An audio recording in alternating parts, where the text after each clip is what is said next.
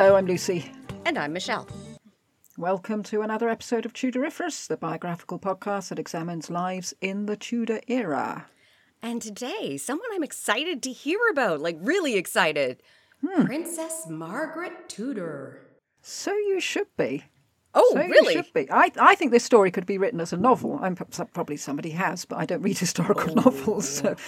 But yeah, it's a perfect story. It's got pathos, pride, moments when it looks as if it all was going to go so well and then doesn't. Oh. and, and it's got a proper baddie that you'll hate. Oh. Yeah. Okay. Yeah, I mean, we thought uh, Catherine Gordon could pick them. Well, Oh, no. nothing compared to Princess Margaret. Did she pick the one? Wait, she picked one of her husbands? I know she got married more than once, but I. yeah, she picked two of them. She obviously shouldn't pick James, Yes. which was a pity because he was the best of the bunch. Oh, no. and he didn't want her. Oh, we're getting too far ahead. Yeah, we are. Because first of all, we have a few new patrons to thank. Oh, yay. Our Tudor Roses. Sarah Willers, Melinda Hornton, Amayi Morales, I hope I've pronounced that right, Julie Walton, Golan Bitten Yarowski. They've offered to be our Jewish advisor in case we're baffled by anything, like we were constantly in the Pico della Mirandola Yeah, episode. that would be fantastic. Yeah. And Flo. Hello. Flo's a very good name. My cat's called Flo, so it's a good name. Hello, everybody. Thank you so much. Thank That's you, really yeah. helpful. All of our research materials aren't in print. It really is. it really is very helpful. And of course, you get extra episodes. Yes. And if you're a noble or a monarch, you get even more extra episodes. Yes, and you get to vote. Vote, vote, Mm-hmm. vote for who we cover in our Patreon episodes. And the next one we're doing is Moctezuma. Moctezuma! I got a lovely book about him. Oh, Absolutely beautiful book with lots of lovely pictures. Awesome. And we are clear across the planet this time. Yes, we're out of Italy at last. Yes. Yes. we haven't fully covered Italy because there's a few more people that we want to cover, but yeah. yeah. And this is a person that I have no idea any information about him whatsoever. No, interesting. Interesting. A lot of background and an interesting man. Okay. And much liked. Even by the Spaniards. Anyway, that's nothing to do with Margaret. nothing to do with Margaret. Let's get back to Margaret. Well, I think she deserves more of the limelight than she gets because she was the daughter and sister of a king and the wife of a mother of a king. Yes. So uh, that's pretty good, isn't it? yeah. Although, isn't that normally what princesses end up? I suppose so, yeah. Yeah. I was just bigging her up a bit. she doesn't need it. And it's a, definitely a story of two halves. So we, we are we are we are having two episodes, and I, I'm not going to split it where I wanted to split it. I wanted to split it after the Battle of Flodden, Okay. but then we get two very lopsided episodes. We get a shorter one now and a very long one. right. So I've had to shunt it along a little bit. Um, the second part of her life is a lot messier than the first. So, we haven't done this for a while. Come with me if you will. In fact, this was a last minute thing because I'd completely forgotten about it. but none the worse for that. Come with me if you will to the shrine of St. Ninian. Pilgrims struggle barefoot to venerate the saint. Some are lame, some are obviously ill, some gather sickly children in their arms. All hope that Ninian will be able to cure them, or at the very least alleviate their suffering. The roads are rough and muddy, they are footsore and exhausted. Suddenly, a noise from behind them. Coming through, get out of the way! The pilgrims shuffle to the side of the track and stand amazed as first a coach trundles past, in which sits a young girl swathed in costly fabrics, and then cart after cart after cart after cart of the young lady's possessions slithers through the mud, splashing the pilgrims as they go past. The lady sticks her head out of the carriage. Yes, get out of the way, you lot. I'm on pilgrimage. What? in a carriage. In, In an actual carriage. carriage or in a litter? Ah, I thought it was a carriage, but the important thing is she has a lot of possessions with her. Okay. We don't, I don't think we have full carriages yet in England. Oh, maybe you do in Scotland. Possibly. I, don't know. I thought uh, maybe I assumed carriage. Don't know. Even worse if it's a litter because you've got people lugging it, Yes. slipping in the mud. We got to look up when carriages come into play. Because Yeah, I know okay. Elizabeth I was carried in a litter when she was young. Carriages weren't a thing yet. I know she went on um, pro- procession with a carriage. Yes, when she was queen. Hmm. I don't know. Well, more questions than answers, like the rest of this podcast. Yes. if you know, let us know. Margaret was born on the 29th of November 1489 at 9 pm. We know the time? That's awesome. Well, quite often they knew the time because they might want to draw up horoscopes True. later on. So oh, right. And she is a moment. royal, so she's more important. Yes. Okay. Her parents, in case you need to get your bearings, were Henry VII and Elizabeth of York. Margaret Beaufort and Elizabeth Woodville were in attendance for her birth. Of course. yes, shoving each other out of the way to get get to the front. Yes. She, she was baptised on St Andrew's Day, patron saint of Scotland. So a bit of foreshadowing there. Oh. To the sound of trumpets, which must have terrified, the poor little mites. Was that how they got them to cry instead of smacking them on the bottom? Maybe. she wasn't born to the sound of trumpets. She was baptised to the sound of trumpets. Oh, that's even worse. Yeah. Margaret Beaufort took on Margaret's day to day upbringing, which seemed a little presumptuous to me. she took on everything. yeah, she's got a mother. Yes. Her first public role was in 1494, so she'd have been nearly five, when she gave out prizes at the joust. Oh. She must have been very sweet. Oh, that would have been so cute, unless she's throwing a hmm. tan- temper tantrum because she doesn't want to give the prizes Yes. away. They're mine. I know a few young kids that are like that.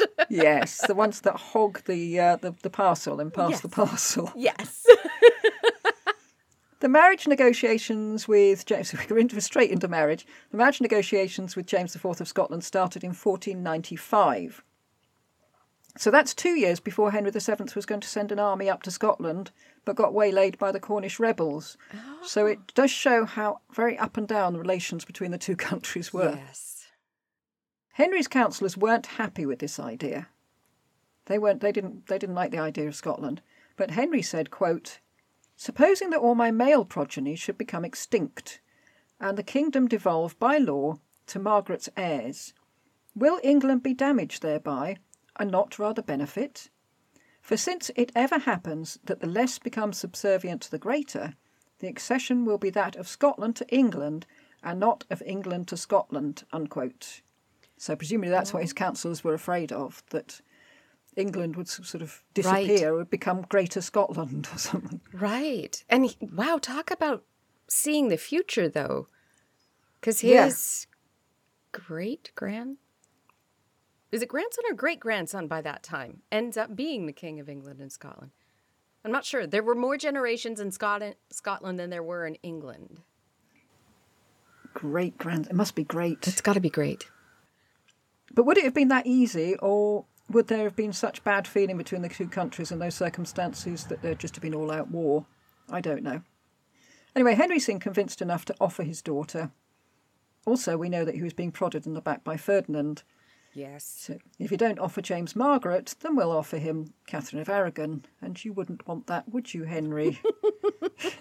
And later, another daughter that doesn't exist. yes. As you say, James was none too keen to marry Margaret. yeah. And it's nothing against Margaret herself. I mean, she- by all accounts, she was all right. Yes, well, he wouldn't have seen her, and he wouldn't have seen No. any of the Spanish princesses either. It's entirely how much money and power can he get out of this marriage. Yeah, well, also, he wants heirs. And it's going to be many years before Margaret's in a position to Right. do her duty by, Yes. heir, by bringing heirs, because she's still just a little slip of a thing. Mm-hmm. In 1497, James IV and Perkin Warbeck invaded England.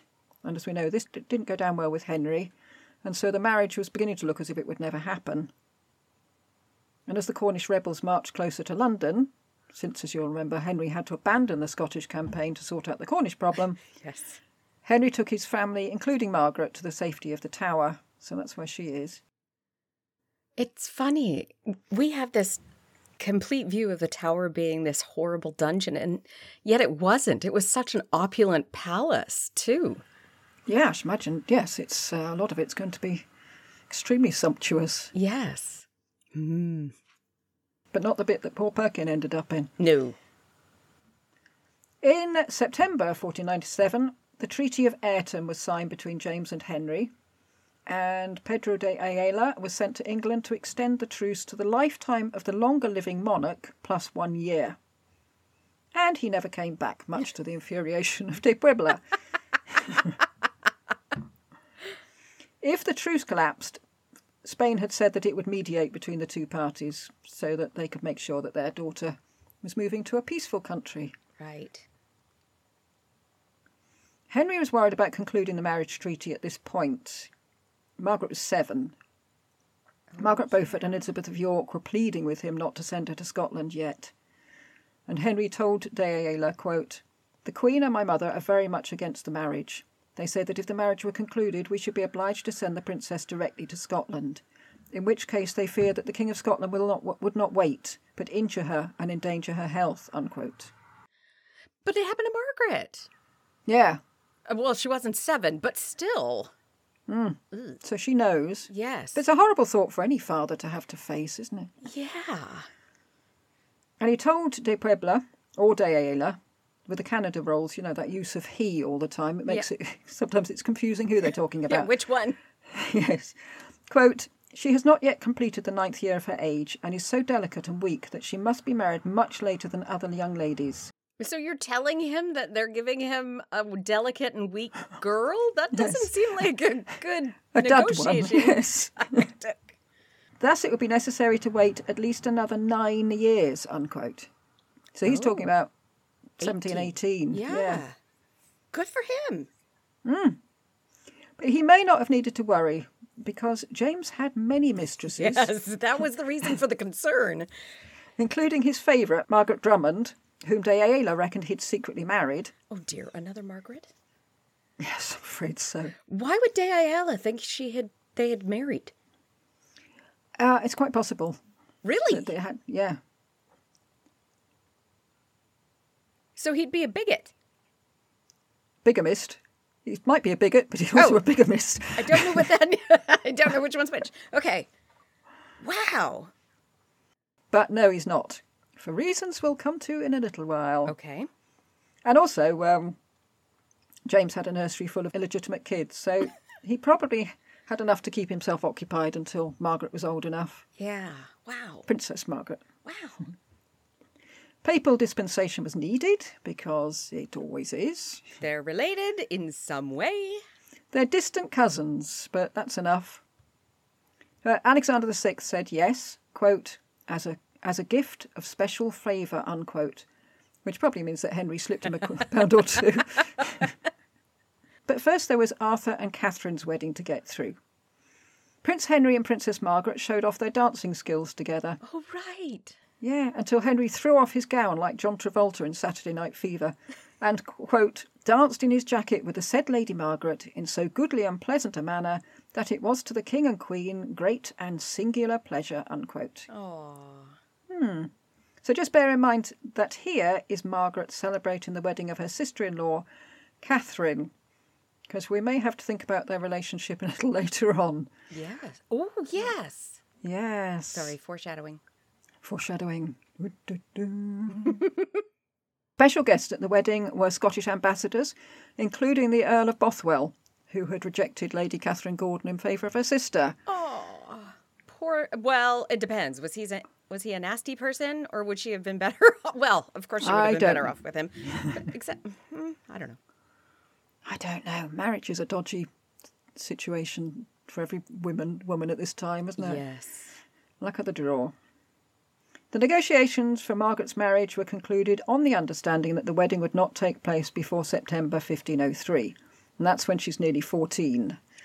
So obviously some sort of compromise has been mm, That's still found. so young. Hmm. Her dowry would include Linlithgow Castle and Stirling Castle. She would get a yearly income of £500 and would be given 24 English servants. Plus, James would have to pay for, quote, the apparatus of her body, the ornamenting of her residences, her vehicles, stud, furniture, utensils, food, dress, private and domestic affairs, and all other things whatsoever necessary and becoming the honour, state, rank, and dignity of the said Lady Margaret. Unquote. Wow, you really see the difference in the power of the countries in that treaty. Well, James got 10,000 quid. Yeah, that's nothing. that's nothing. That's absolutely Yeah. nothing. And the first instalment of that was going to be going up to Scotland with Margaret. Did Henry pay the rest of it? Oh, he did. Oh, And really? I think I think he was making a point. yes, I can do it. Ferdinand Yeah. may not be able to, but I can. Yep. Yep. This is this is all that's required. 24th June 1502 the marriage treaty was signed and the next day the ceremony took place with the Earl of Bothwell standing in for James. And Catherine Gordon was there and being the only Scot she was given precedence. Oh, Or I wondered maybe she was needed as an interpreter. right. They weren't speaking English yet. Well, not I wasn't thinking just that necessarily, but if Londoners and people from Kent couldn't understand each other, what hope of Londoners and people from Scotland? Margaret was asked by the Archbishop of Canterbury whether she came to the betrothal of her own free will. And she replied, quote, If it please my lord and father, the king, and my lady mother, the queen, unquote. Which is debatable as whether that could be said to be of her own free will. No, it doesn't sound like it. No. That evening, as we heard in Catherine Gordon's episode, there was a feast and a banquet. Margaret was allowed to sit at the top table with her mother now that she was betrothed, and her brother Henry threw a tantrum because he wasn't allowed to sit there. Of course he did. Yes, the first of many, I think. the following day, there was a jousting tournament, at which one of the competitors was one Charles Brandon, and more about him in Margaret's sister's episode. I didn't realize Charles Brandon was so much older than them. I assumed he was the same. Yeah, that's true. Because if he's Yeah. Henry's age and Mary's age, Mary's younger than Henry, then he would Yeah. never have been in the joust. He would have had Yeah. to have been 16 or 17 because they had to wear the weight of the armor and they knew not to pile that onto children. Yeah, I'd always assumed that they were that Henry and Charles were pretty much the same age. So did I, but that's not possible. No. Well, learning lots of things. And meanwhile, up in Scotland, James was building her a palace. Really? Hmm. Hmm. Anyway, remember that mistress I mentioned Yes. that De Ayala thought James had married, Margaret Drummond? Well, she died Oh, well, if they were married, it doesn't matter anyway. Of poisoning, What? and it may have been food poisoning, since she and her sisters sat down to a meal and they all died. Or Ah. maybe the sisters were collateral damage. Oh, goodness. How many enemies did she have? I don't know, but if James had married Margaret Drummond, she would be a bit inconvenient now. Oh, no, are we speculating that James took out his own wife so he could No. marry a. Okay. No, there's never any thought it was Okay, James because he was absolutely devastated by her death. Oh, that's sad. At the same time, it's like, well, it's a good thing you're out of the way then, because otherwise he would never fall in love with this new one. I suppose it's a bit uh, drastic. Poor Yes. Margaret Drummond. Ah. Yeah. At least he doesn't have to try to remember to call her by the right name. no, no. I think at this time, if you just shout out Margaret at the moment of passion, Everybody you're probably on a fairly safe bet. Oh, dear.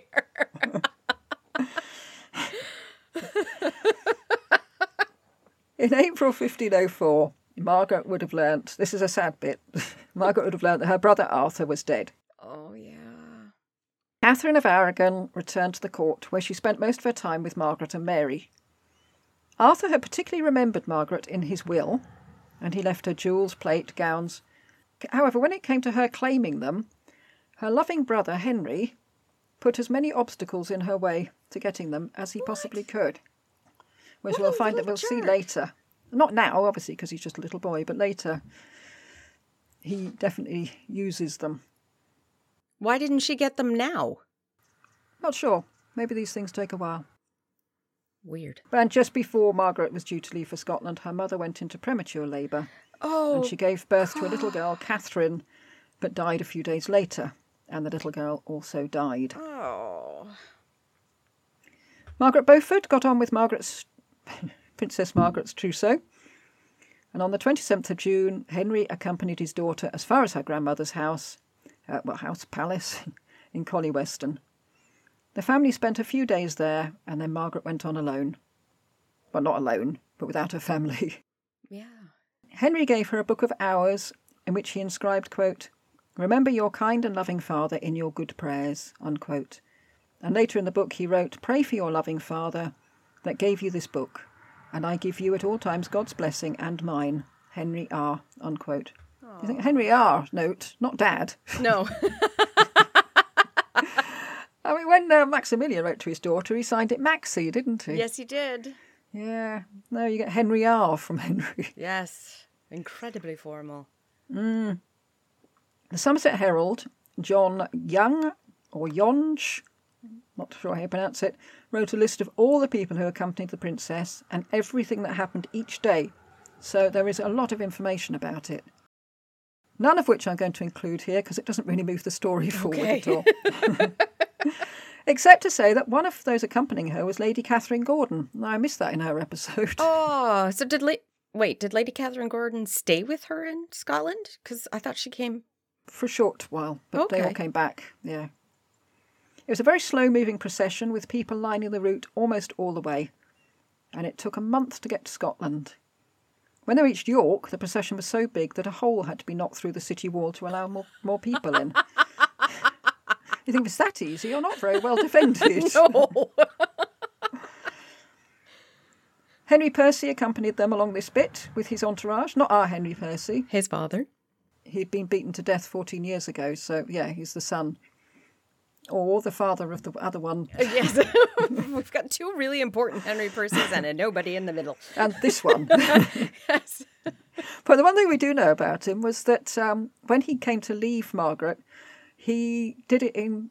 He made it look like high ho silver away because he made his horse Rear? rear. Yes, his arm up went right. so that's all I know about him. Really, he's a bit of a show off. Hilarious. On 3rd of August, she reached Dalkeith Castle, where James did a Henry VIII and surprised her by riding out to see her before the appointed time. And he'd spent a fortune on Parisian wedding clothes, but the chivalric creed stated that the man should rush in as if he'd been so eager to see his bride that he didn't even give himself time to change. Right. So he was in his hunting clothes. And this was a lot more successful than Henry VIII's attempt with Anne of Cleves. Thank goodness. Yeah. He liked the look of Margaret, even though she was around the same age as his eldest daughter. Oh, that's creepy. Well, they had a nice supper.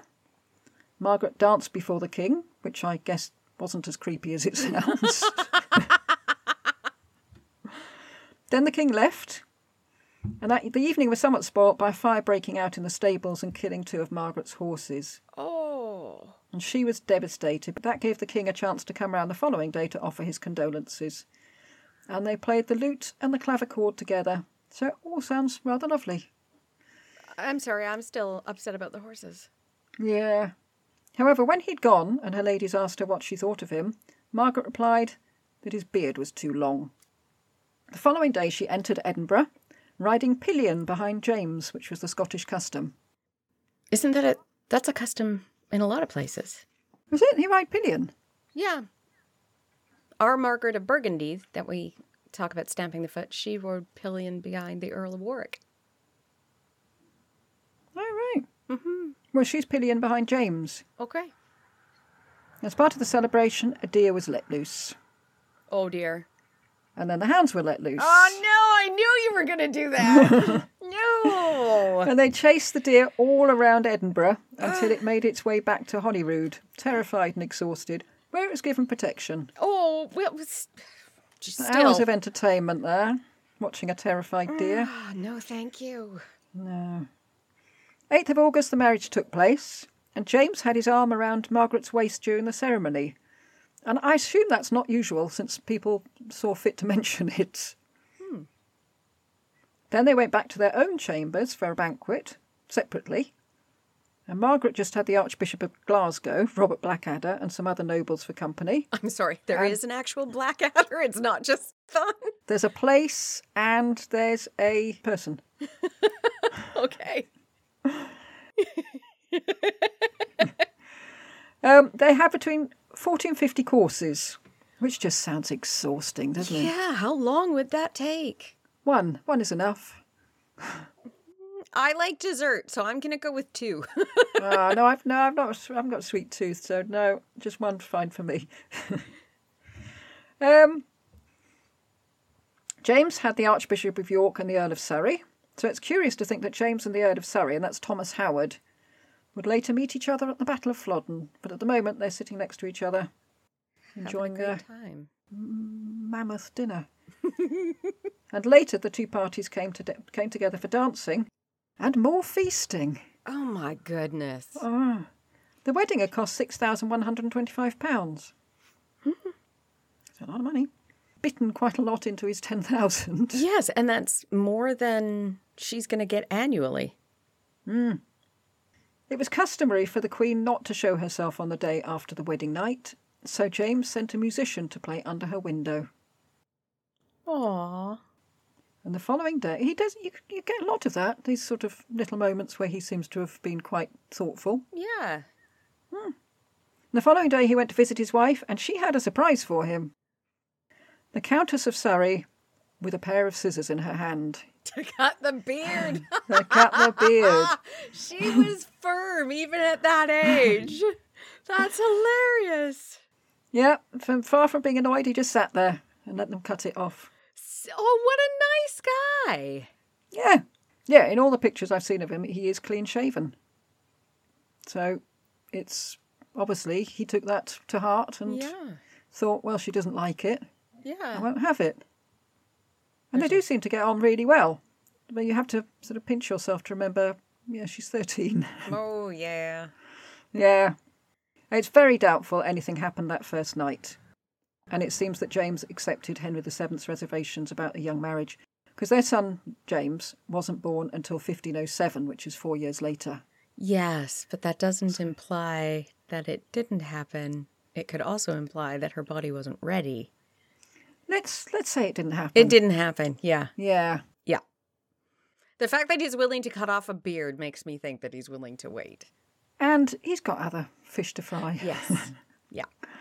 Yeah.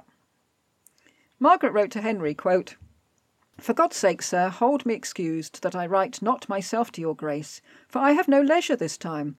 But with a wish I would, I were with your grace now, and many times more, when I would answer. Unquote. So, so I didn't quite understand that. She's sort of saying, "Oh, it's all I'm just so busy. I just don't have time to write." but also saying, "But I wish I was home." Oh. So, I mean, she's she's been kept busy, but yeah, she's homesick as well.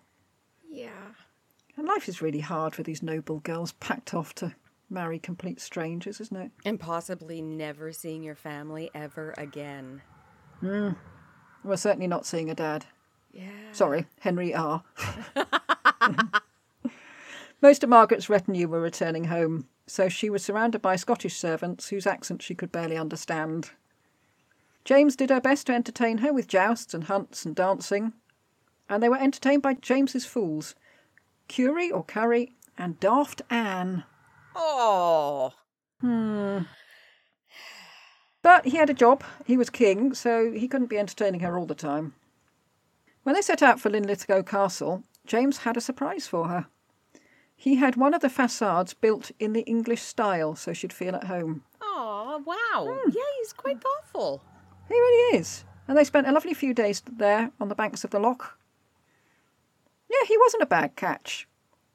I mean, he's, So especially far. since he doesn't appear to have tried his passion for dentistry, so that's good.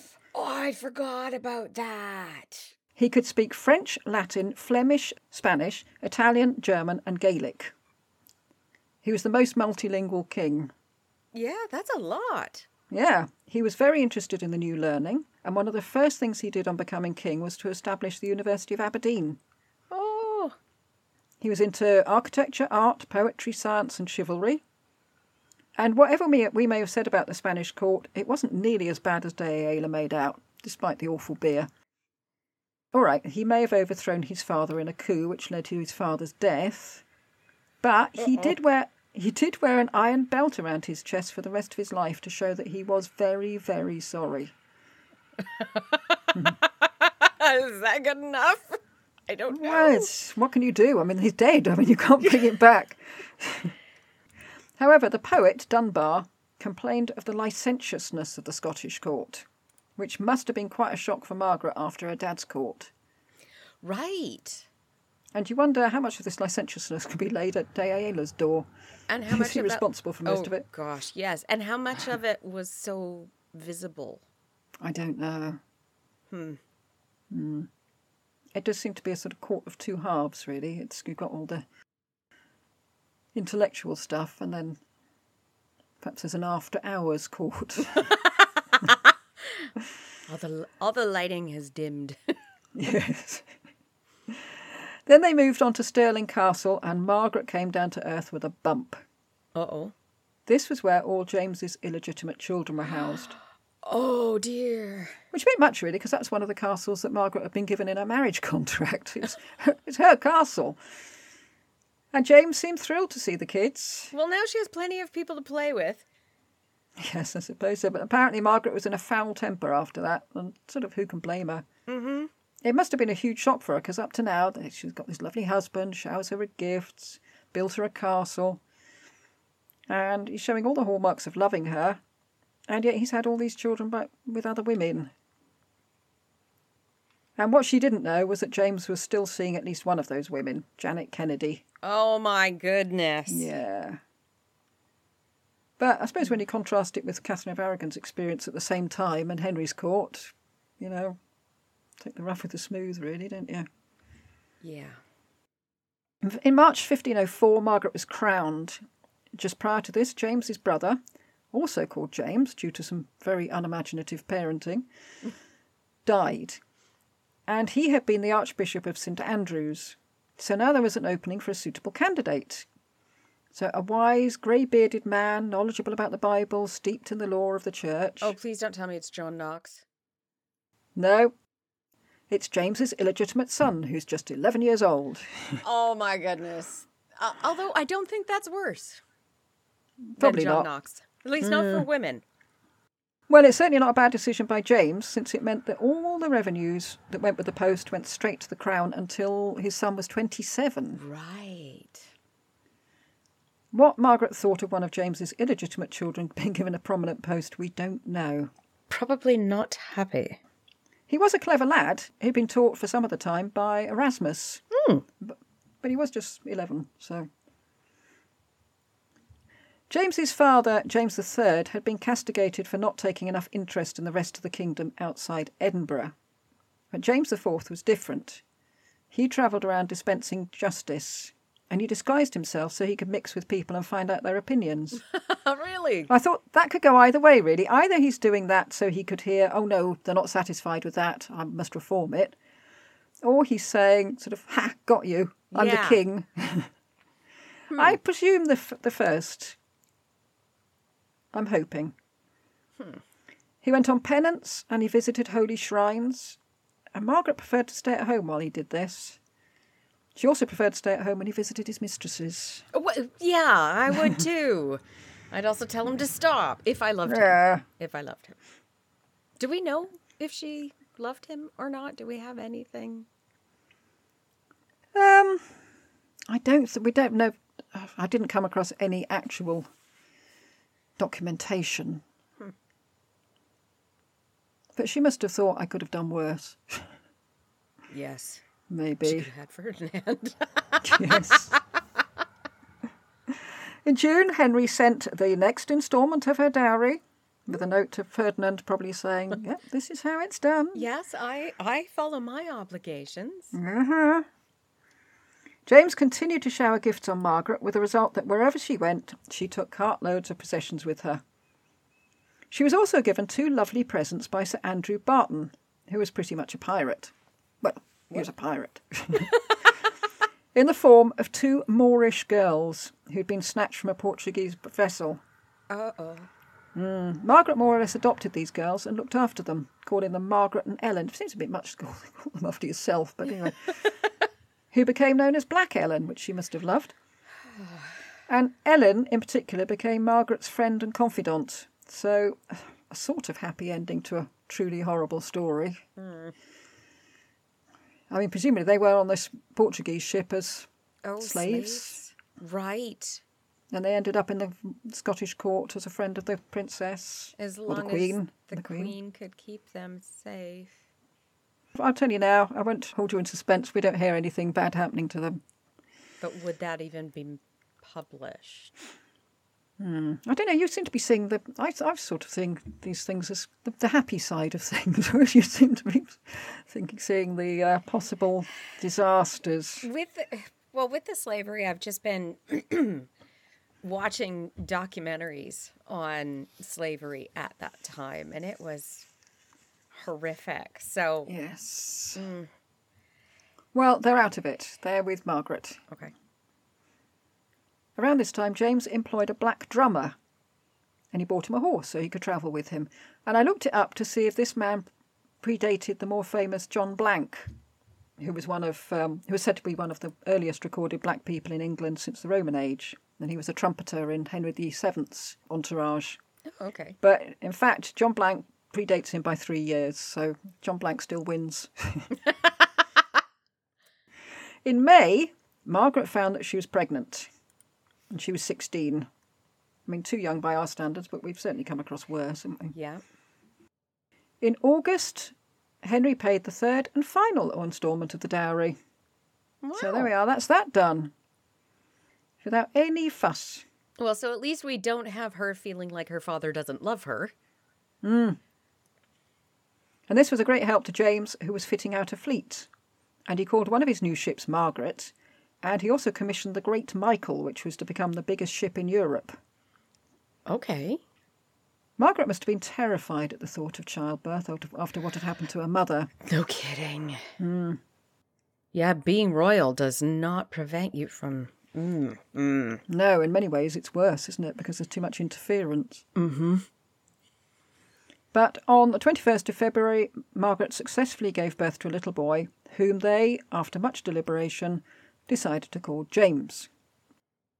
But then Margaret became very ill, and it was thought she would die. James set off walking on pilgrimage for St Ninian's shrine, which probably helped him, but I can think of ways that he could have been more help to Margaret. Which shows how much I know, because as soon as he knelt at the shrine, she got completely better. Really? Yep, Really? Yep. James was much more pious than Margaret was. She often skipped services, and when James urged her to do penance or go on pilgrimage, she was never all that keen. Really? Well, she didn't have the added incentive of having a mistress near St Ninian's shrine, I suppose. and she did go on pilgrimage to St Ninian's, as we've seen, not as James had done on foot. Uh, She went in her carriage and she took 17 cartloads of processions. Oh my goodness. so this is that I'm on pilgrimage. Yes. The Pope rewarded James for his piety and sent him a diadem and sword and a sort of I'm the most pious king badge. And remember that for later because at the moment he's in the Pope's very good books. Okay. That implies he's not going to be in the future. In July, James held a jousting tournament to celebrate the birth of his little boy and Margaret's recovery. And Black Ellen was the Lady of Honour, and all the knights jousted to protect her, which I really, hope was a nice thing to do and not done for, you know, unpleasant reasons. oh. See, you went I don't somewhere I know. didn't go. yeah, I don't know. When I read it, I thought, I really hope it means that she's been completely assimilated into the court and everyone just treats. lovely. Yeah, that's what I'm hoping. A mysterious knight won the tournament, and when he whisked off his helmet, oh, it was the king all along. oh. And everyone said, Well, look at that. We had no idea. in October, Margaret was pregnant again, which must have filled her with mixed feelings, especially since in February 1508, her little boy James died. Oh. Well, get used to that one, I'm afraid.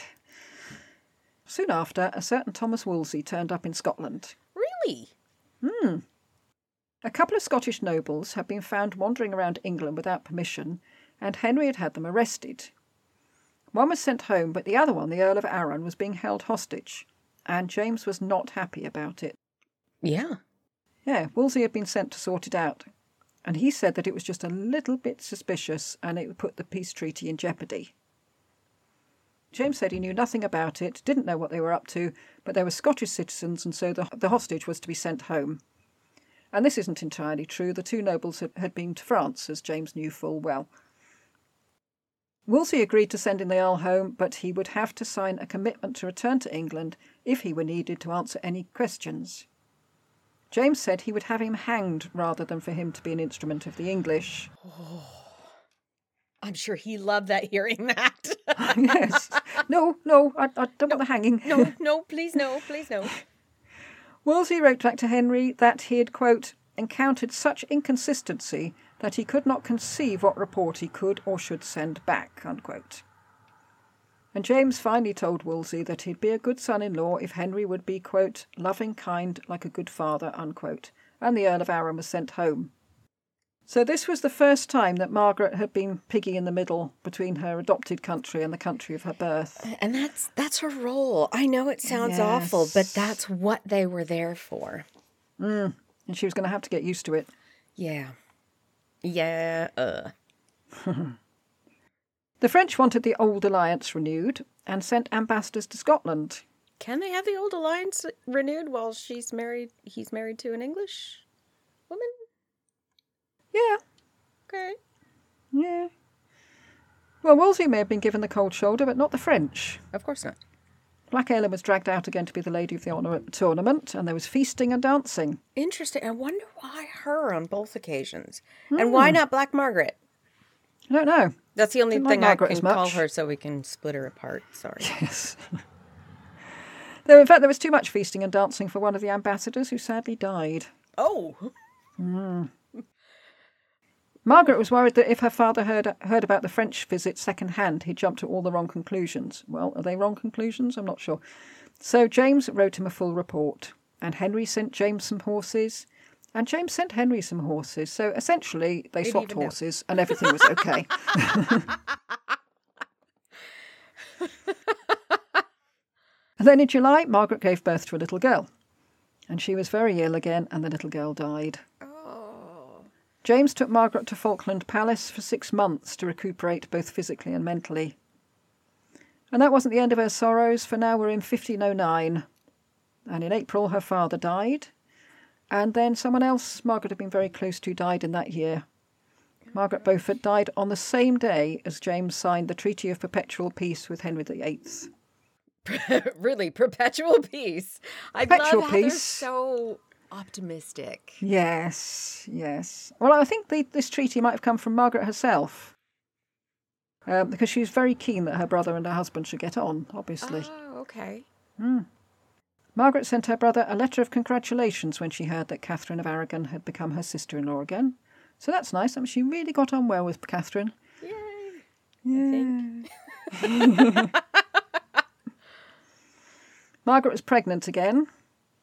James was worried for his wife and went on pilgrimage, which did some good since she, she didn't die, but a few months later their little boy Arthur did. Oh, and now she did become pious because she was terrified that her half hearted approach to religion had caused her children's deaths. Oh, right. And in 1511, she went on a, on a pilgrimage, a proper one, not just a jolly under the, under the guise of a pilgrimage. Okay. And St Andrew Barton now comes back on the scene. That's the privateer who'd given Margaret Black Ellen and Mar- mm-hmm. the other Margaret. Don't tell me they gave him Black James. No, no, no, no. I thought his name rang a bell, and I looked him up. In the John of Denmark episode, we heard about some Scottish pirates that John hired to harass the ships of the Hanseatic League. Yes. Yeah, and well, that was him. Andrew Barton. That's him. Oh, so he's Small world. he got where? In hmm? my head, I'm just like, so he actually got them by being paid to go get them. really? Well, he'd been up to his old tricks again and had looted a Portuguese ship. But this time the goods on board were English. Well, it was just off the Kent coast, and Barton's commission had been to protect Scotland, so it's hard to see how he's protecting Scotland off the Kent coast. And Henry VIII sent the Howard brothers, Edward and Thomas, to sort it out. And Thomas, incidentally, was married to Elizabeth Tilney, and ages ago someone asked us to do an episode on Elizabeth Tilney, but we couldn't find enough information. So just to tell you, I, I'm afraid I can't remember who you were. We haven't we forgotten. did look. we did look. We will try and do a cameo on her at some point, if there's enough information for that. Anyway, there was a proper sea battle between Barton, in the pay of James, and the Howards, under Henry. So this could get nasty. Quote, Fight on, my men, Sir Andrew said. A little I'm hurt, but not yet slain. I'll just lie here and bleed a while, and then I'll rise and fight again. Unquote. Well, Barton was captured and he later died of his wounds. And James was furious when he heard and accused Henry of breaking the treaty. This is the Treaty of Perpetual Peace that we mentioned five minutes ago. Yeah. Henry said, and I, I have some sympathy with him here, quote, It did not become a prince to levy the breaking of a treaty against another prince for bringing a pirate to justice, unquote. And Henry didn't kill Barton's men, he just gave them 20 days to get out of England, saying, quote, If I had shown justice instead of mercy, Barton's men would have been as dead as Barton himself, unquote. Ah, true. Yeah, so there's nothing more infuriating than being forgiven when you think you're in the right anyway, and James did think he was in the right. And he redoubled his effort to create this mighty navy headed by the great Michael. Which was so great, apparently, that it used up all the wood in Fife. Wow. Yeah, I don't know whether Fife was a particularly wooded county, but uh, yeah. And the ship was going to take 300 sailors to man her. And when you think John Cabot's boat only held 18, this is a big boat. Yeah. It was twice twice as big as the Mary Rose. Really? Okay, that's a surprise. Guess what Henry thought about that? Margaret was pregnant again, and probably could have done without the added strain of her husband and brother at loggerheads. But she was taking things very easy. She was just watching all the extravagant partying at Christmas instead of joining in. Oh. But also, she probably didn't feel like joining in. She'd lost a brother, mother, father, grandmother, and three children, and she was still only 22. Yeah. In fact, she'd lost a few siblings, hadn't she? Yeah. Yeah, it's a, quite a tragic start to life, isn't it? Henry now joined the Holy League, and that's Ferdinand, Venice, and the Pope against France. And Scotland had the old alliance with France. James was beginning to panic. He'd been sent a message from the Pope declare war on France. And this was the Pope, and James was very pious. Yeah, but it's the old alliance, though. Well, he tried to sue for peace, and he got Margaret to write to Ferdinand. You know, you don't know me, but I'm the sister-in-law of your daughter. Can we just talk it talk it through Yeah. and not go straight to war? But Margaret went into confinement at this time. But she'll be okay this time because she had the girdle of Our Lady. Oh, of course she's going to be okay. Well, we Yeah. know she's going to be okay, but it's amazing that you can think that something is going to keep you alive that has absolutely nothing to do with the process. In my mind, I just can't reconcile it because I don't have those same beliefs. Well, remember the Virgin Mary ascended to heaven and threw her clothes down as she went. I mean, it's got to work. It's got to work. and then it was pounced on and cut into lots of little pieces. Oh. Margaret gave birth to a little boy, another James, and he was a weakly little specimen. But Dad, King James, threw a lavish banquet which included wild boar, oxen, 17 calves, 94 pigs, 35 sheep, 36 lambs, 78 kids, and 250 birds. And 78 kids is baby goats. It's not Baby actual goats. children. And you wonder if James is sort of overcompensating. He must think this, you know, the rest have died. This one's a sickly little specimen. oh, yeah. Let's just eat, drink, and be merry. I don't know. Tudors seem to have a lot of problems having children. They do. Yeah, Margaret didn't, didn't attend the banquet. She'd just given birth. She was hardly going to be shoveling away 78 kids and No. 250 birds. English ambassadors arrived, and Margaret was thrilled to meet them and get news from home. Unfortunately, the news from home was that her brother had declared war on France, Oh, goodness. and the ambassadors had been sent to check that England and Scotland, you know, were okay, aren't we? Are we okay? But the negotiations quickly declined and ended up with each of them saying, and another thing, and another thing. Uh oh. It wasn't looking good. Margaret, I must admit, I felt she was a little bit frivolous at times. She seemed much more interested in her inheritance because she'd been left all that stuff from her brother. And she still and hadn't got gotten stuff it. from her father and her grandmother. No. When was Henry going to send it to her? But Guess that's better to focus on than the death of your children. yeah, it's just, but it seems a quite a trivial matter compared to the political situation between France and England and Scotland. True. But James saw it as a snub from Henry. So Ah. that joined in all the other and another thing. Uh huh. Margaret gave birth to a little girl at the end of the year, prematurely, and the girl died. But little James is still alive and, and had become a robust and healthy little chap. So they have got a child A. out of all the, what is it, five she's had so far? yeah. Four, four or five.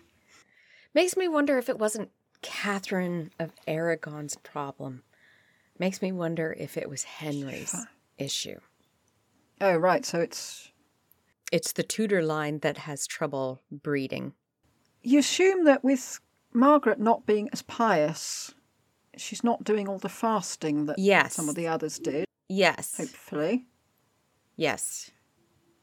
When an English emissary arrived in court, Dr. West, Margaret was thrilled to see him and asked for news from home, adding, quote, that she trusted that Henry had not cast her away, so little had he written to her since his coronation, unquote. Oh. Hmm. Dr. West told her that Henry was readying ships to sail to France, but what was worrying him was that Scotland might invade while he was busy in France. The doctor asked Margaret to mediate between the two and persuade her husband not to do anything rash. And she said, Yeah, yeah, yeah, she'd do what she could, but more importantly, where was that damn inheritance? I understand there might be keepsakes and things in there that she wants. She's far from home. But mm, you can imagine Dr. Dr. West saying, Didn't you hear me? I'm pleading with you not to let James raid England while Henry's away, or there'll be war. Yeah, so give me my stuff and I'll do what you ask. yes.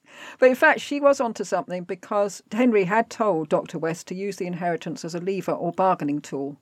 oh. Tell her she can have all the stuff if she tells her husband not to invade England. To which, to which ah. Margaret apparently replied, quote, and not else, unquote. Yeah. and by that she means what? Nothing more? She means, what, I don't, if I don't ask him, I don't get it? Oh. oh. Hmm. All she's got to do is ask. James called Henry's bluff by telling Dr. West that he was damned if he was going to have his wife's possessions used in this way, and he'd give her the equivalent of the inheritance himself. West asked James for an indication about what he planned to do in Henry's absence, to which James shouted, quote, You know my mind, unquote. West replied that he neither knew him nor his mind, which is quite ballsy for a mere emissary to say to a king. Yeah. Yeah. Margaret then wrote to Henry to say that if she'd known it was going to cause all this trouble, she was sorry she'd ever brought up the subject of the inheritance.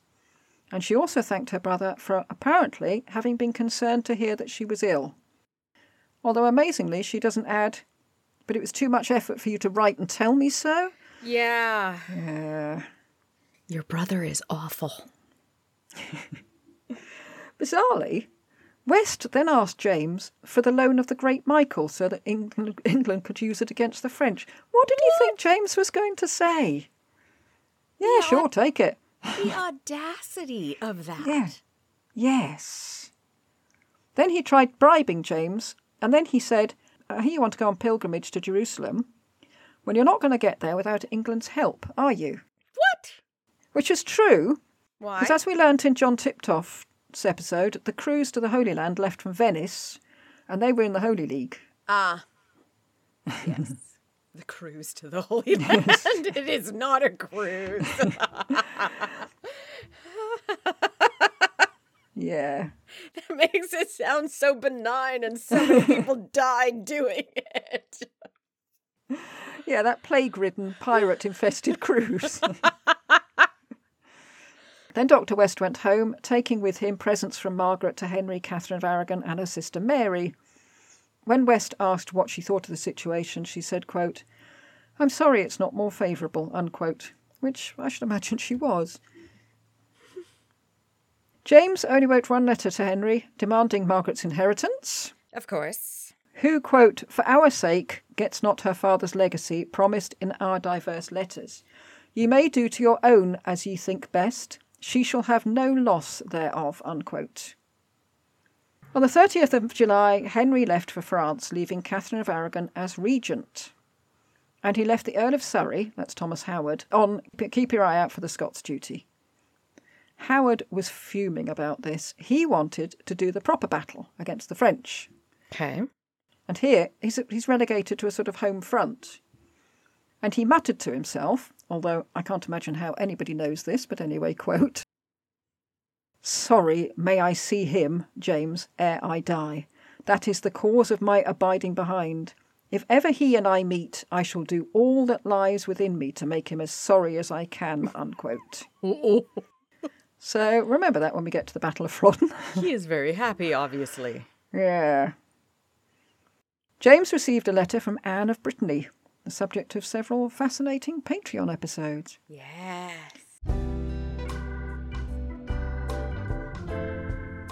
Tudoriferous Patreon. Cool, fizzing, and so refreshing. Saying, quote, Take but three paces into English ground and break a lance for my sake, unquote. And he was a sucker for all that chivalric stuff. She even sent him some chivalric tokens a ring and a glove, and more to the point, 14,000 crowns. The reason I'm uh, sorry, nobody can see my face. I'm puzzled. Chivalric tokens. I haven't heard of that before. Are these set items that are expected? Well, yeah, women gave men gloves and sleeves and things, Oh, didn't they? But okay. I, I've, I don't know whether it was the Damsel in Distress Act of Anne or whether it was the 14,000 crowns, but James immediately wrote a declaration of war. Wow. Margaret was terrified, and she pleaded with him to change his mind. Quote, You have not reason to assist the French. You have to keep your promises to England and enjoy peace at home. Unquote. And she was contemptuous of Anne, of Brittany, asking James whether her letters would, quote, prove more powerful with you than the cries of your little son. Unquote. And James wrote to Henry, It was war unless Henry stopped attacking the French. The Pope threatened to excommunicate James and the entire Scottish nation if he invaded England. What? So, f- Really? yeah, well, he's in the Holy League, Oh yes. and they're all against the French at the moment. Sometimes they're all against the Finnish, but this time they're all against, the French. French. So, from that special papal hat and badge and sword to a threat of excommunication. So, by invading, he was endangering not only his own soul, but that of all his people. Margaret started to have portentous dreams. James falling from a great height, his bloody body full of arrows, her jewels turning to tears. Is that actually portentous or is that just I'm anxiety ridden? I should think it was. yeah, she's got a lot on her mind. but even the dreams didn't work, so she said very sensibly, quote, It is no dream that you have but one son, and him a weakling. If otherwise than well happened unto you, what a lamentable day will that be, when you will leave behind you so tender and weak a successor, under the government of a woman, for inheritance, a miserable and bloody war. Unquote. And she definitely has a point. but none of this was working, so Margaret staged a little subterfuge. She got an old man to dress in a blue in blue and white robes so that he looked like the depiction of St John in the chapel where James prayed. And he came forward and held up his hand and declaimed that James must not go to war. And then he added as an afterthought, Oh yes, and you should avoid commerce with women too. Avoid prostitutes. Well, just the mistresses. And it's as if, as if Margaret had thought, Well, I've got I've put you in the blue and white robes. You know, You might as well do what I need you to. yeah, in for a penny, in for a pound. Oh, but it does show she was severely disturbed by the presence of all these mistresses. well, James might have been taken in, but that bit about the commerce of the women must have roused his suspicions. I think. Wait a oh yes, second. great saint, I will do as. And uh, hang on a minute. Margaret then offered to be a human shield. She asked to go with her husband, assuming that the English would treat her more kindly than they would him. And her idea was that she'd meet up with Catherine of Aragon, they'd talk about the old days, and it would all be over. And we've seen on a couple of occasions women getting together and bringing what seemed like an impossible peace. Yes. Margaret, Margaret of Austria, and um, Isabella and the Portuguese, her Portuguese aunt, I think it was, wasn't it? Yes. James made a will and made Margaret regent. Now, that's important. He made her regent as long as she remained a widow. Ah. That's it. Should she become a widow? I mean, we don't know. Yes, but they also they often all of them made wills if they were going Yeah. off to battle. You Yeah. just it's something you did. Yeah. Yeah. She went with him as far as Dunfermline, and then he went on, and she went back to Linlithgow Castle because she was expecting another child. Well, I think we'll probably do an episode on the Battle of Flodden, either in this series or the next. Next. Probably next. Edward Hall, the chronicler, wrote, quote, The battle was cruel. None spared other, and the king himself fought valiantly, unquote. After just three hours, the Scottish army had been demolished. And you can never be sure of these statistics in these things, but the English were said to have lost 1,500 men and the Scottish 10,000. And included in that 10,000 was James. De Ayala had said of him, quote, He is not a good captain because he begins to fight before he has given the orders. I have seen him often undertake most dangerous things in the last wars. I've sometimes clung to his skirts and succeeded in keeping him back on such occasions. He does not take the least care of himself. Unquote. Ah, so unlike Henry VII, who sat in a tent, oh, he's in there. And he was meant to have been killed making a last ditch attempt to get to the Earl of Surrey. But that does seem to be a bit of a trope whenever a king Oh. is killed, isn't oh, it? yes. His body was unrecognisable. Ooh. Hmm? What did he get hit with? A cannonball? I don't know. But, oh, hang on. Was that the time when. That it exploded? Was he the one was king who was killed by his own cannon? I think so. Hold on. Let me open up Google. No, James II was killed by an exploding cannon. Yeah, his body was unrecognisable, leading to rumours that he hadn't died at all, but had gone to Jerusalem. it's a bit like sent, your guinea pig's gone to a farm or something, Yes. isn't it? Your king's gone to Jerusalem. And There's some debate as to whether that was his body, because as we know, James wore that metal belt ever since he'd overthrown his oh, father. Yeah. And apparently, the body that was sent to Catherine of Aragon didn't have the metal belt. I suppose it's possible he might have been hit by something and the belt shattered or something, but I don't know. Hmm. What was assumed to be James's body was taken south to a monastery at Sheen, presumably the same one that Perkin ran to after he jumped out of the window. Oh. Catherine of Aragon was all for sending the body to France as a lovely gift for the hubby. Oh, yeah, right. But the English hearts were too weak, and she had to send him his cloak. That's right, his blooded cloak. However, when Henry got home, there was this lovely corpse waiting for him, since they hadn't been able to bury it. The Pope had told James, if you invade England, I'll excommunicate you. James did, so the Pope did. And you can't bury the body of an No, excommunicated person. No, not until the excommunication has been lifted, if it ever gets lifted. So where did what did they do with them? Um, well, that's, that's that's quite a question. But Henry did seem to get special dispensation from the Pope to bury the body, which Pope Leo X was happy to do, since apparently James had repented just before he died, which seems ah. logistically Impossible. highly unlikely. yes. Strangely, neither Margaret nor any of the nobles of Scot- the Scottish nobility asked for the body back. I would have thought they might, but anyway. Yeah. He's her husband. yes. Some say James was buried with full honours in St Paul's Cathedral, because it doesn't do to defile the body of a king, because it belittles kingship as a whole. True. But the other story about what happened to the body, he might have ended up being stored somewhere until Elizabeth's reign. Then he was found by a glazier who was doing some work about the place. And he was so taken by the sweet aroma of spices that was coming off the body, which I suppose is possible. I guess it was embalmed. It must have been because it had to wait to be buried. And it's been quite a while.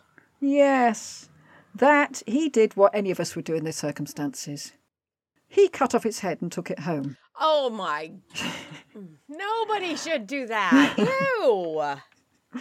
Whether it started to give him bad dreams or whether he felt a bit guilty, he then sent it to St Michael's Church in Wood Street for burial. And we don't know what happened to the head. The church burnt down in the Great Fire of London. There's a pub there now, apparently. And we don't know what happened to the trunk. I mean, presumably it's still in that cupboard where the glazier had found it. Mm. So that was the end of the King of Scotland, the husband of Margaret Tudor. He was either buried in glory or dumped in a cupboard somewhere. Okay. And that was where I intended to leave it for the first episode, because, you know, what would become of Margaret and little James? What would the relations be like between Margaret and Henry and Margaret and Catherine of Aragon, Yeah. given that they had just killed her husband? Yeah. But if I stop it here, the two episodes, yeah, the, this This next one's episode extra would be short. really long. so Okay. We'll carry on for a while. Yes, please. Following the news of her husband's death, news that she had been expecting. I mean, maybe the loss of so many family members makes you a little on the pessimistic side. Yeah. And she didn't think it was going to go well. What is that called? Being inured to loss? Yeah, I think she, she'd pleaded with him not to do it. Well, Margaret and little James moved to Stirling Castle. It was safer and more defendable. And then she wrote to Henry asking for peace for the sake of her son. Hmm. Little James's coronation wasn't a very joyful affair. So many of the nobility being killed at Flodden that there can't have been anybody there who hadn't lost somebody. Did they actually do the coronation? He's baby. He is, he's 17 months old. Yeah. And it was known as the mourning coronation, not because it took place in the morning, because everybody was in mourning. In mourning. Yeah, mourning with a U. Then Margaret got on with the business of ruling. Her first proclamation was to prevent the looting of houses and the raping of women. Oh, goodness. Well, so many women have been left without husbands, sons, protectors. Right. The second proclamation was that it was treason to deflower maidens or rob widows. And that's, they sound like good laws, but it also highlights the fact that these laws were thought to be necessary. Yeah. But what was going to happen between Scotland and England? Well, Hen- luckily, Henry had spent so much money in France that the last thing he wanted to do was carry on the war with Scotland. And Catherine sent a priest up to Scotland to comfort Margaret. You know, sorry we killed your husband. Yeah. Um. Hmm. But he also brought a truce, which was probably more comfort to her. Okay.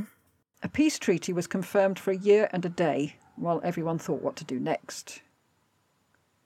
And either the priest or one of his party was actually sent up there as a spy by Henry VIII to work out a way in which young James V could be abducted and brought to the English court. This didn't happen, but the plans were there. God. Meanwhile, the English and Scots were carrying out a mini war in the marches, raiding and ravaging each other's land. And the people who suffered from this were not the nobles, but the defenceless not. peasants who had the Yeah. misfortune to live on the border. At least 30 English towns were paying the Scottish Lord Hume protection money not to attack them. However, Margaret may have been desperate for peace for the sake of her little boy, but her council had different ideas. Of course they did. The son of the Duke of Al- Albany was hovering. His name was John Stewart, and he had a claim to the throne since James III had been his uncle. An envoy was sent to another quarter as well to ask for help. The King of Denmark himself. Hello. There were rumours that Albany was bringing Danish troops as well as French ones, but I couldn't find out if that was any more than a rumour. There's a lot of rumours surrounding Denmark, aren't there? It was a hard choice for the councillors to make. If they chose Margaret as regent, there would be peace between England and Scotland. But there was a very real risk that Henry VIII would be pushing his sister aside and taking over. Right. And you know what? He totally would. Yeah, they were they'd become subservient to England. If they chose Albany, France would give them money and arms, both of which they needed after Flodden. But then they'd be subservient to France. Yeah, and then war with England would be almost inevitable. Yeah. And they'd already lost. Well, for some, that was exactly what they wanted. They wanted revenge for the humiliation of Flodden. Really? Hmm. Hmm. Yeah, it's not good, is it? No. You just you just end up with more more humiliation. Henry wrote to Margaret to say that if Albany did come to Scotland, the life of young James V would be in danger, since Albany would be next in line for the throne. Right. And I don't know if anyone seriously thought this, but it was a good way for Henry to scare his sister Yep. into vehemently opposing Albany's arrival. Yeah. Yeah, he'll kill your son. He will. I tell you, he will. Yeah. There's not much Margaret could do about it. He also has Richard III to point to. Yes, she. Yeah, she's not immune to that. That, that similarity, really. It must have felt like a horrible deja vu to her, trying to persuade people that war was madness and only could end, end in disaster, because it did. The council had agreed that she should be regent, but that could easily be changed. Yeah. That had ensured a smooth transition. But nothing was set in stone. She was the king's sis- king of England's sister. Could she really be trusted? And there was also that little item that she was a woman, and there was no precedent for that that sort of thing in Scotland. Oh, in Scotland. Oh, okay. I mean, maybe she was quite useful for pre- presaging uh, Mary Queen of Scots, saying, "Well, look, Margaret did it." Yeah. I'm just trying to remember the Maid of Norway. Yeah, she died on the way here. Didn't, didn't, Yes, but she was going didn't to be queen. So Yeah. when was that, though? Yeah, but she wasn't regent without the king. True. That's there was the regent bit that Yeah. is the problem. In March 1514, a council was held in Edinburgh. Margaret couldn't attend because she was eight months pregnant. So this meant they could discuss war without her whittering on about peace and her little boy all the time. You know, the best for the country. Yeah. Margaret was all well and good, but wouldn't the Duke of Albany be a better bet? Margaret called her new son Alexander, after James's eldest illegitimate son who died with him at Flodden, which is a nice gesture on Margaret's part. Yeah. Although Alexander was the name, it's a Scottish king's name as well, isn't there? There are quite a few Alexanders. She'd been away from the centre of power, and when she came back, there was change in the air. Uh oh. The council had been toying with the idea of making her marry the King of France, the Duke of Albany, Can they do or even, that? Or even Emperor Emperor Maximilian. Oh no! But can Yeah. can the council force that? I suppose they could use her being regent as, or her staying in power. You know, he won't get. Although she married the King of France, he's, he wasn't coming to Scotland, was he? No. She'd be going to France. Yeah. Hmm. Hmm. But when Margaret stood up in the council and told them they must all be as one, they seem to have been completely won over and agreed to sue for a longer peace. I can't help thinking there's more to it than that. Yeah. Um, they were adamant about war. Margaret stands up and says, "United we stand, divided we fall," and then they all they Oh, all cave right. in. Yeah, Maybe she brought a stick with her. I'm gonna beat this into you. it sounded too good to be true. In autumn 1514, Margaret married none of the previous three, but Archibald Douglas, sixth Earl of Angus, But henceforth to be known as Angus. but the her regency depended on her not being married. Yes, it did. That's not a good idea. Well, perhaps that's probably why she married him in secret. Ah, yeah, that's gonna help. But she's also partly afraid of what her brother would say. And quite right too, given Henry's reaction to Mary Tudor's marriage to Charles Brandon the following year. Wait, does Henry think he has the right to tell her who to marry as well? Still? I don't know. I mean, she's in a different country, but he, sh- she hasn't got a husband. Well, she has now, but she didn't have a husband. Yeah. He is, I suppose, the family. I don't know. That's quite interesting, isn't it? I don't know. Because other But she didn't. She didn't tell him. other fathers have reorganized or arranged a new marriage for their daughters. Hmm. Huh. I didn't. Yeah. When a contemporary Scottish historian said that Angus, quote, was very lusty in the sight of the Queen, unquote. But sadly, it seems he was made to court Margaret by his grandfather, who knew a good thing when he saw it. So Margaret hadn't actually been wanted by either of her husbands so far. Oh no! But she thinks she was. Well, why did she marry him? Since, as we will see, she came to regret it bitterly. And he is the baddie I mentioned at the beginning of the episode. Uh oh. I was completely baffled to start with as to why she'd done it. Early historians put it down to her lusty nature, so they're both accused of lustiness. However, there were pragmatic reasons for her to choose Angus. For Margaret, marrying outside Scotland may be out of the question because she would have lost any contact with her children. The two men who were next in line to the throne were already married, the first being the Duke of Albany and she may have thought it would endear her to the Scottish lords if she married a Scotsman. But if she did think that, she should have checked her Scottish history, because by favouring one powerful family over others, she made more enemies than she made friends. Angus presumably thought this would give him a cast iron link to the throne.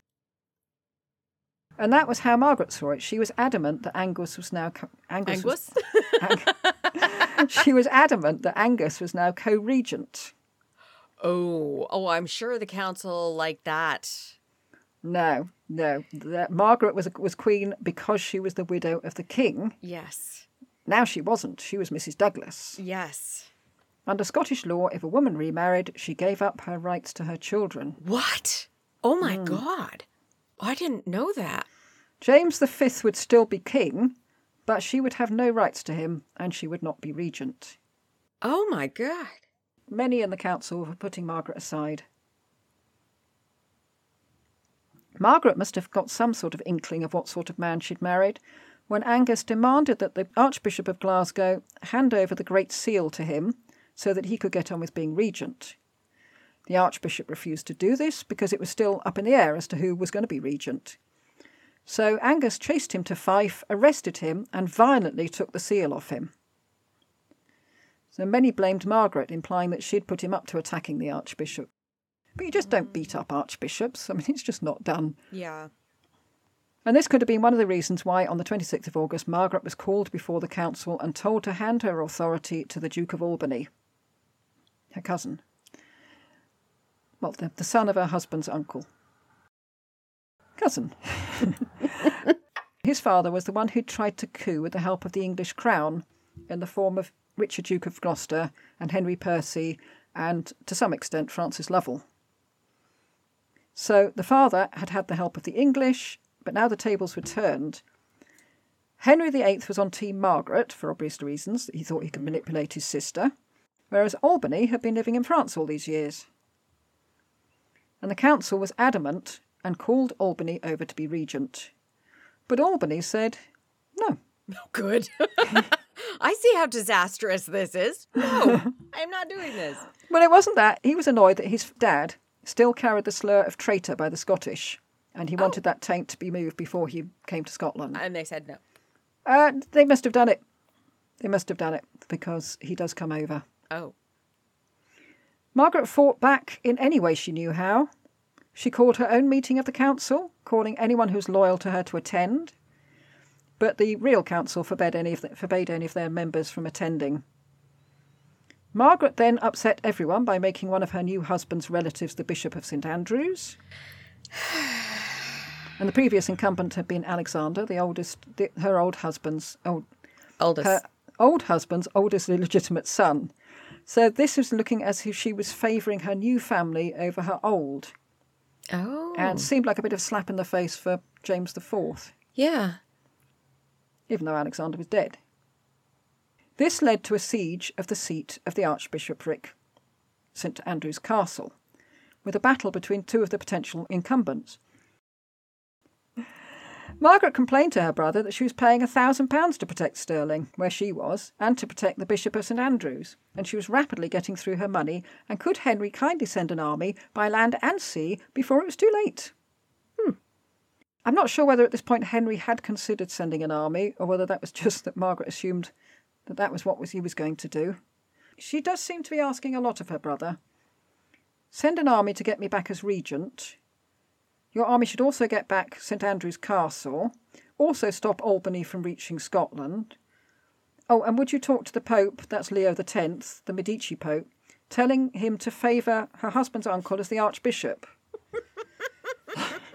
That's quite a to do list. Yes, do this, do this, do this, do this, do Yes. this. But I'm not going to do anything for you. No. Did she have her inheritance by now? I don't know. I don't know. But you do get the feeling that she's in a complete panic, as if she's sort of Oh my God! dictating as she runs around the room, going, Yes. Oh, God. But it was signed, Your loving sister, Margaret R. And that was proof it was genuine. If it had just said Margaret R., Henry would know it was a forgery.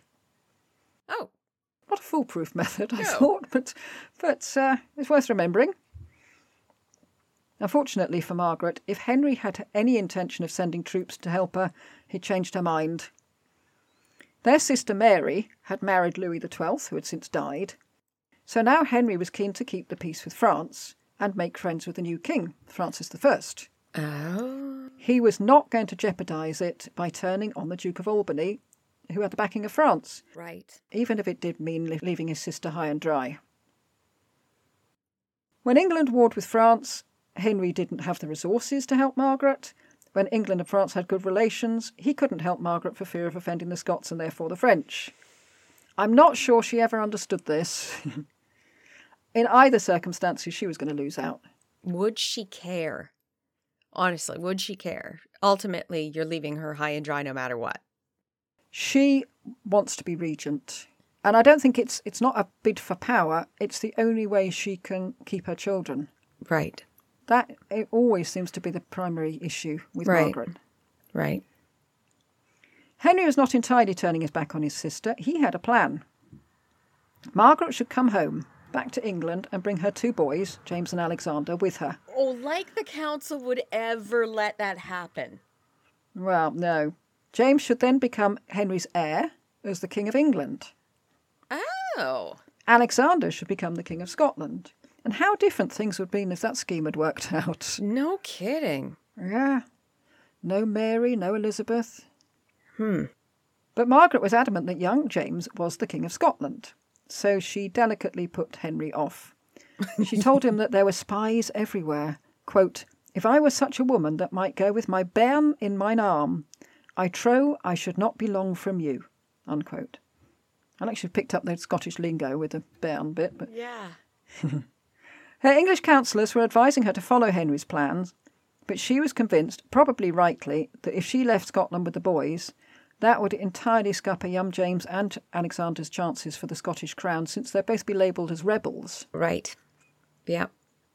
Also, wouldn't the Scots just put Albany on the throne instead? He was next in line. Oh. So instead, instead of being regent, he'd be king. yeah. Because if James went to England, it could be said that he'd abdicated. Yeah. Henry sent his good friend Charles Brandon to France to negotiate with Francis about keeping Albany in France. Apparently, Princess, Mag- Ma- Princess Mary asked Brandon to ensure the safety of her sisters and boys, so a nice bit of sisterly love there. But Francis I had already told Albany he could go and he wasn't going to go back on his word, so Albany left for Scotland in April and arrived on the 18th of May.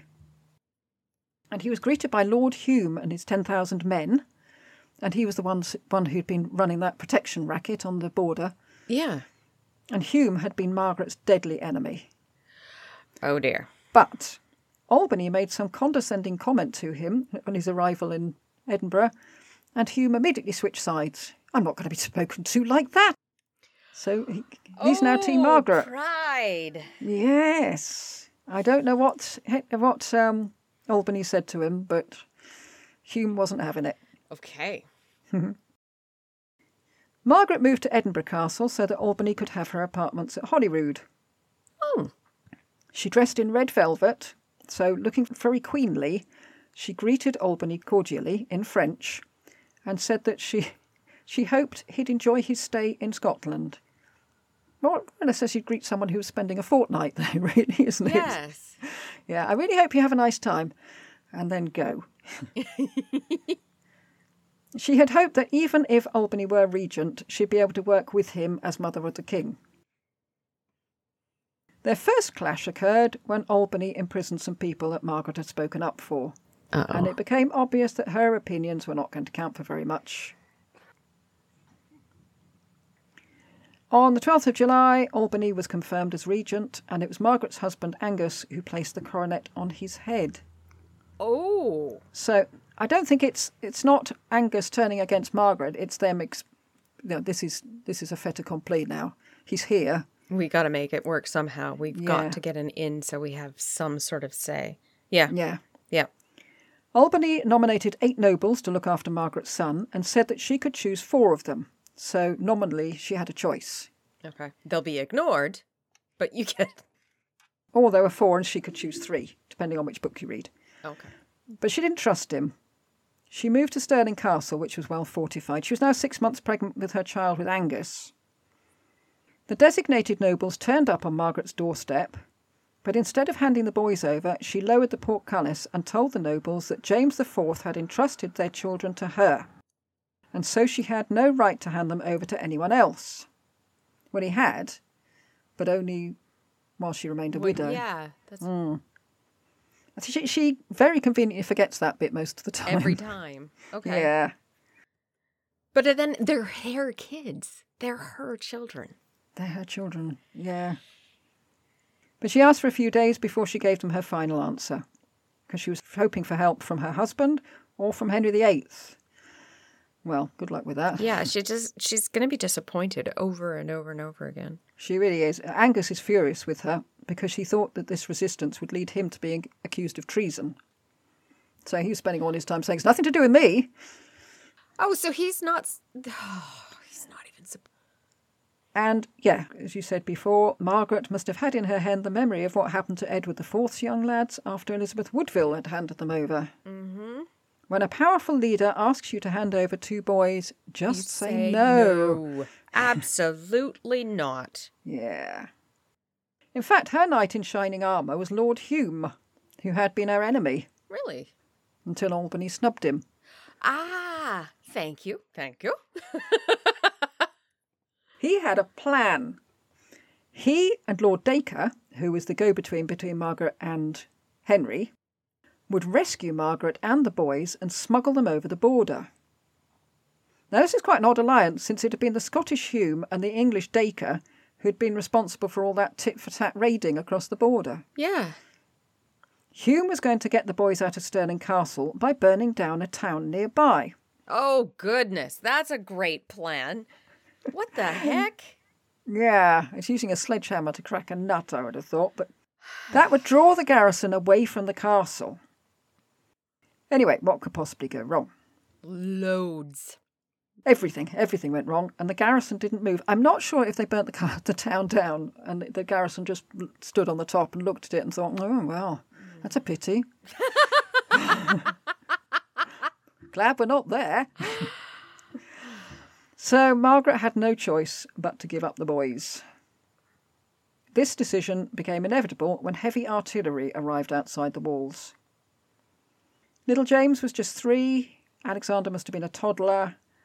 Margaret dressed James up and put a crown on his little head before taking him out to meet Albany. Albany knelt before the boy. Margaret tried to put in a good word for her husband, who, since he'd been previously campaigning against Albany, was considered a traitor. But Albany said he would swear loyalty to Margaret and the boys, but no way was he going to swear loyalty to Angus. No. Margaret was led away to Edinburgh, leaving the boys at Stirling Castle, and it must have been a heart wrenching scene. She was assured that she'd have access to her children, but she couldn't. She mm, couldn't be nope. sure about it. No. And to cap it all, Henry was fuming with her. Why had she handed over the boys without a fight? What? And she I- pointed out that she would have fought if she'd had some help from her brother. Yeah. Albany told Margaret to write to her brother to tell him that she was happy with the arrangement with the boys and Albany, which she did, and she signed the letter Margaret R. Ah. Not giving up that easily. No. Margaret decided that the only way she could get Henry to help her was to go to England and ask him face to face, even if it did mean leaving her sons with Albany for the time being. Lord Dacre hatched a plan. Margaret was to ride to Linlithgow as if she were going into her confinement, because she was now eight months pregnant. I'm assuming Linlithgow is farther south. Yeah, I think it is Okay. fairly close to the border. I'm, get, I'm guessing. But instead, she should ride secretly to Blackadder. And this plan worked, and Margaret was soon safely and secretly hidden at Blackadder. then she got a letter from Albany, pretty much addressed to Margaret, currently hiding from me, supposedly secretly, at Blackadder.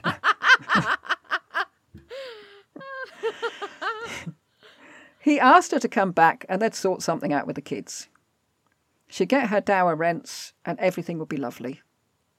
She was very tempted because she was short of money, Yeah. but Dacre told her that Albany was busy amassing troops to lay siege to Blackadder. And in a panic, Margaret rode with him to Berwick, which was a pity since Dacre had just told an out and out lie. Ah. The worry about her boys must have got the better of her since she then wrote to Albany. Albany sent the French ambassador to Berwick to talk to her, but by the time he arrived, Margaret had moved on. On the way to Dacre's residence in Morpeth Castle, so we're in England now, Margaret's labour pains began, and they had to stop at Harbottle Castle. Oh, still a castle. Well, they hadn't been expecting a royal visit, especially one that was going to involve the delivery of a child. It was more of a grim fortress. Uh oh. Lord Dacre only let Margaret through and none of her Scottish revenues. Even Angus was left outside. So he was part of this deal to. Oh. Well, I tell you, actually, there were, I, I had two versions of this. I, Angus either stayed behind or he was with, with them, but it seemed more likely that he came too. He could come in, he was told, if he swore loyalty to Henry VIII. And Angus said, no, thank you. No. But Margaret was delivered safely of a little girl, also called Margaret, after a 48 hour labour. And Mother Margaret then suffered excruciating sciatica, which made her scream with pain. And all the time, the fortress was being attacked by Scottish raiders. A few nights outside the walls with the raiders made Angus rethink his decision, and he agreed to swear loyalty to Henry. Let me in, I'll sign anything. Please. I'm gonna die. A letter was sent in Margaret's name by Dacre to Albany, and I'm not sure whether Margaret had told him what to write, and he just did the transcribing, or maybe she knew nothing about it, and Dacre just took it upon himself to forge a letter from her. The letter asked for the regentship of the boys and the governance of Scotland, and it outlined all the grievances that Margaret had suffered at Albany's hands. Albany replied, quote, We cannot consent that you should have tutory of the King's grace and his brother, nor the governance of the realm. Unquote. So, if Margaret had ever had any possibility of becoming regents for her son, she'd just blown it by fleeing the country. Mm. Dacre was desperate to get Margaret down to London because it wasn't safe for them to be so close to the border. But Margaret was still in a lot of pain and could hardly be expected to travel all that way. And she also may have been suffering from typhus at this point. Henry and Catherine of Aragon sent her 22 dresses. Why would she need 22 dresses? I have no idea. Yeah, some penicillin or something might do the trick, but 22 dresses. Yes, send her a doctor, even though they're not. ordered. But Margaret said rather, plainti- rather plaintively, quote, Lo, my lord, here you may see that the king my brother hath not forgotten me, unquote. Oh. Sent you 22 dresses. By the time they reached Morpeth, Margaret was very ill. Back in Scotland, her son Alexander had died. This feels like she's going to die, but uh, she can't. And Did you just say her, her son died? Her son Alexander? Alexander died, but they decided not to tell her. Oh, God. Albany was offering Margaret all the rights that had, be- that had not been forfeited by her marriage to Angus, and seemed mystified by her flight. But it was those very rights that had been forfeited by her marriage that she was fighting for, Yeah. even though she didn't actually have any right to them. Yeah. When Margaret was told about Alexander's death, she sent out proclamations accusing Albany of murdering her child and likening him to Rich III. Mm. Her husband had returned to Edinburgh and made his peace with Albany. What Margaret didn't know was that he also returned to the woman he'd wanted to marry before he was made to marry Margaret. Oh no, this poor woman. A lot of the women that we talk about have such a horrible life. It's really piling it on, isn't it? Yeah. And it was all a little bit miserable for Margaret, especially since she was still suffering from typhus when he decided to abandon her and go home. Oh God. When Henry heard about it, he said, quote, done as a Scot, unquote. yeah. From April, she began the long, slow journey south. She met Henry for the first time in 13 years. And then in London, she met Catherine of Aragon and Mary, her sister, who'd recently returned from France. And I wonder how much Margaret knew of Catherine's plan to send her body of her husband over to France. Yeah. Henry had given Margaret's second husband, Angus, the right to come to the English court, but he preferred to stay in Scotland. Wonder why. With the woman. Mm. Yeah. And this is where we'll leave Margaret for this week. She's at home with her family at last, apart from her husband and her children, but so hopefully she'll have a, a nice time at the English court, being feted by her sister, sister in law, brother, hmm. while her useless husband, her awful, awful husband, which we'll see next time how awful he is, stays in Scotland. Really? He's worse than what he's already done? He's terrible. Absolutely awful man. Yeah, sorry, that ended on quite a Yes. downer. Holy cow. Yeah. You know, we all have this idea that being a princess is lovely. It really is not. No, it's really pretty grim, isn't it? Yeah. Have we have we come across a happy princess? Not Juana. Nope. Catherine of Aragon in the middle bit, I suppose. For a little But while. not, not later, yeah. No. Uh, Mary uh, didn't want to marry Louis. He No. was old and gouty. Yes. No. She was a happy princess afterwards, but that's because she didn't marry a prince or anything. She married a, Yeah. a normal person. Yes. Somebody she actually loved and knew. Yeah. Hmm. Okay, well, I'm sorry to leave it on that rather down. We hope you enjoyed it. we'll see you next time for Margaret Part 2. Okay, next week. Yeah. Goodbye. Goodbye.